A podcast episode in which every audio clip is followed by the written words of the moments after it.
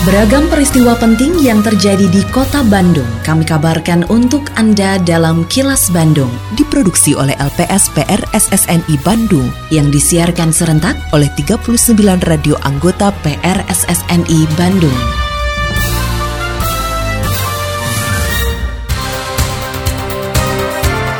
Sejumlah informasi aktual kami hadirkan untuk Anda dan inilah informasi utamanya. Layanan keris Bapenda Kota Bandung memudahkan pembayaran PBB. Dukung UMKM, SKPD dan BUMD diminta belanja produk lokal. Warga Kota Bandung diajak hijrah ke gaya hidup minim sampah. Saya Santika Sari Sumantri, inilah kilas Bandung selengkapnya.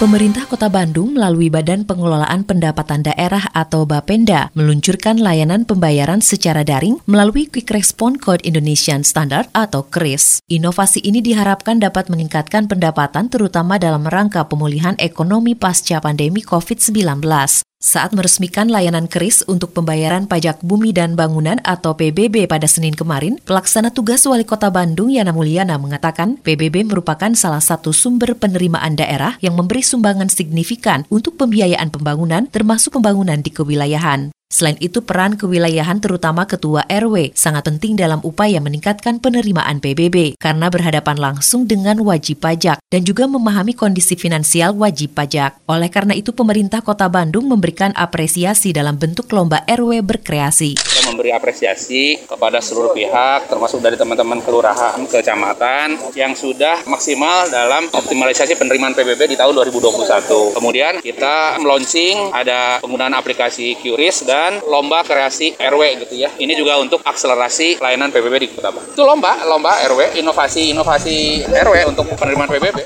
Penggunaan inovasi layanan keris untuk pembayaran PBB perlu disosialisasikan lebih luas kepada masyarakat, terutama wajib pajak. Terlebih layanan ini mempermudah para wajib pajak membayar PBB. Kepala Badan Pengelolaan Pendapatan Daerah atau Bapenda Kota Bandung, Iskandar Zulkarnain mengatakan, layanan keris juga untuk menjaga motivasi para wajib pajak dalam memenuhi kewajiban membayar PBB. Menurut Iskandar, hadirnya inovasi layanan keris sebagai bagian dari upaya Bapenda Kota Bandung untuk memudahkan wajib pajak melaksanakan kewajibannya. Meski di masa pandemi ini, pihaknya masih diberlakukan sejumlah relaksasi pembayaran PBB. Keris ini kan sebenarnya buat kemudahan. Kadang-kadang gini, orang bayar pajak itu kalau kita melalui transfer kan sebenarnya bisa. Cuman di situ ada biayanya 6.500 ya. Nah, sedang kalau dengan QRIS ini kita gratis. Jadi tidak ada biaya tambahan. Jadi ya itu yang yang tercetak itu ya itu yang yang di debit nanti di uh, rekening. Dalam sekarang ini masa peralihan antara dari pandemi ke normal, kita akan coba mempermudah masyarakat untuk coba membayar dan tidak merugikan. Meskipun sekarang itu kita masih ada relaksasi masih ada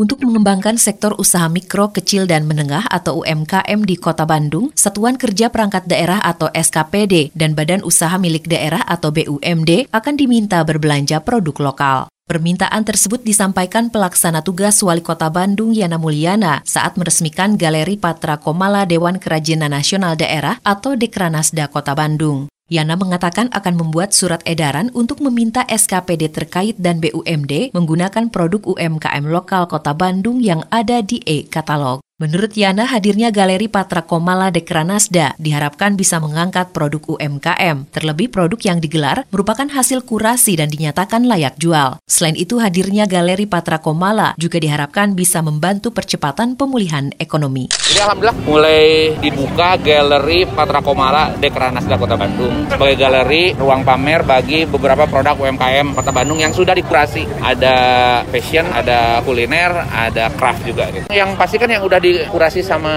Disdagin sama UMKM. Ya harapannya memang mudah-mudahan makin banyak UMKM-UMKM yang produknya makin baik, dikurasi juga makin layak gitu ya. Mudah-mudahan bisa membantu percepatan pemulihan ekonomi pasca pandemi COVID-19 ini. Kota Bandung terpilih sebagai lokasi praktek lapangan peraja utama Institut Pemerintahan Dalam Negeri atau IPDN. Praktek kerja berlangsung selama 20 hari dan para peraja disebar di beberapa sektor kewilayahan di Kota Bandung untuk berkontribusi bagi penyelenggaraan pelayanan publik dan mendukung program pemerintah Kota Bandung. Saat memimpin apel penutupan dan serah terima Praja Utama IPDN, Sekretaris Daerah Kota Bandung Emma Sumarna menyampaikan apresiasi atas dipilihnya Kota Bandung sebagai lokasi kegiatan praktek lapangan bagi para praja IPDN. Emma berharap pengalaman praktek lapangan dapat menjadi bekal para praja IPDN dalam menjalani tugas yang sesungguhnya. Pasalnya setelah menyelesaikan pendidikan, mereka akan bertugas melayani masyarakat sebagai abdi negara. Bisa melihat bagaimana praktek nyata sebuah proses perencanaan. Ada yang namanya musrenbang kelurahan, ada yang namanya musrenbang kecamatan, praja yang hadir bisa memotret, menyerap, melihat, mudah-mudahan memahami bagaimana sebuah proses perencanaan dari apa yang ada di dalam benak kuliah dengan apa yang ada di lapangan. Assalamualaikum warahmatullahi wabarakatuh. Sampurasun, warga kota Bandung yang saya hormati dan saya cintai. Saya Tono Rusdiantono, Kepala Dinas Sosial Kota Bandung menghimbau kepada seluruh warga kota Bandung Para wisatawan dan para pengguna jalan Untuk tidak memberikan uang atau sedekah kepada pemerlu pelayanan sejahteraan sosial atau PPKS Di antaranya anak jalanan, gelandangan, dan pengemis Karena mengganggu ketertiban umum dan kelancaran arus lalu lintas. Selain itu, saya juga meminta kepada seluruh seluruh warga kota Bandung untuk tidak menggalang dana atau meminta sumbangan di tengah jalan dengan dalih apa pun. Terlebih kegiatan itu tanpa mengantongi izin resmi dari Dinas Sosial Kota Bandung. Apabila Anda menemukan adanya PPKS maupun penggalangan dana, diminta partisipasinya untuk melaporkan hal tersebut kepada Dinas Sosial Kota Bandung. Salurkan donasi Anda hanya melalui lembaga resmi. Wassalamualaikum warahmatullahi wabarakatuh. Kini, audio podcast siaran Kilas Bandung dan berbagai informasi menarik lainnya bisa Anda akses di laman kilasbandungnews.com.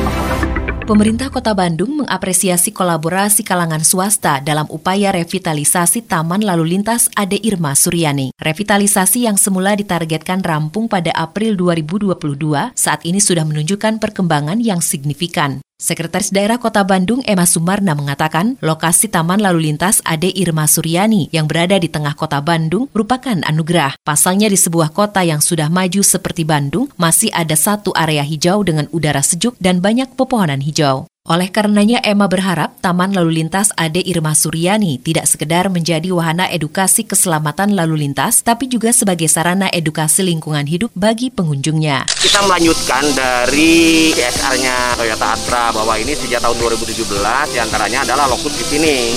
Bagaimana melakukan proses revitalisasi dari Taman Lalu Lintas ini. Dan sebagaimana kita ketahui bahwa banyak sekali fasilitas-fasilitas yang nanti akan memberikan knowledge bagi anak-anak yang mengenal dunia lalu lintas. Tapi di satu sisi kita pun tadi ingin bahwa bukan hanya itu, tapi ada nilai-nilai lain, edukasi lain yang nanti kita transfer kepada siapa pun juga yang berkunjung. Misalnya nanti dalam pengelolaan penanganan sampah, bagaimana membangun lingkungan yang benar-benar seimbang dan nyaman untuk sebuah kehidupan dan lain sebagainya.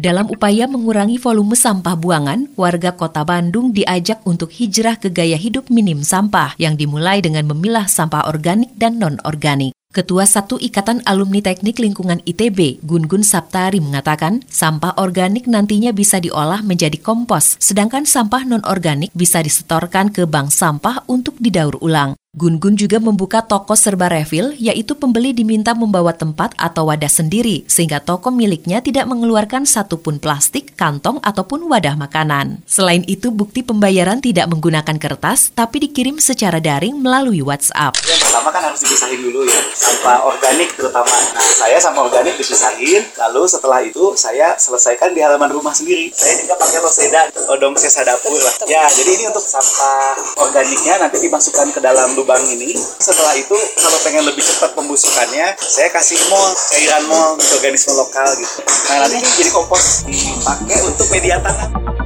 Lindungi diri, keluarga, dan orang sekitar dari COVID-19 dengan selalu memakai masker, mencuci tangan dan menjaga jarak, juga mengurangi mobilitas serta menghindari kerumunan. Patuhi protokol kesehatan di masa adaptasi kebiasaan baru untuk mencegah penularan virus corona.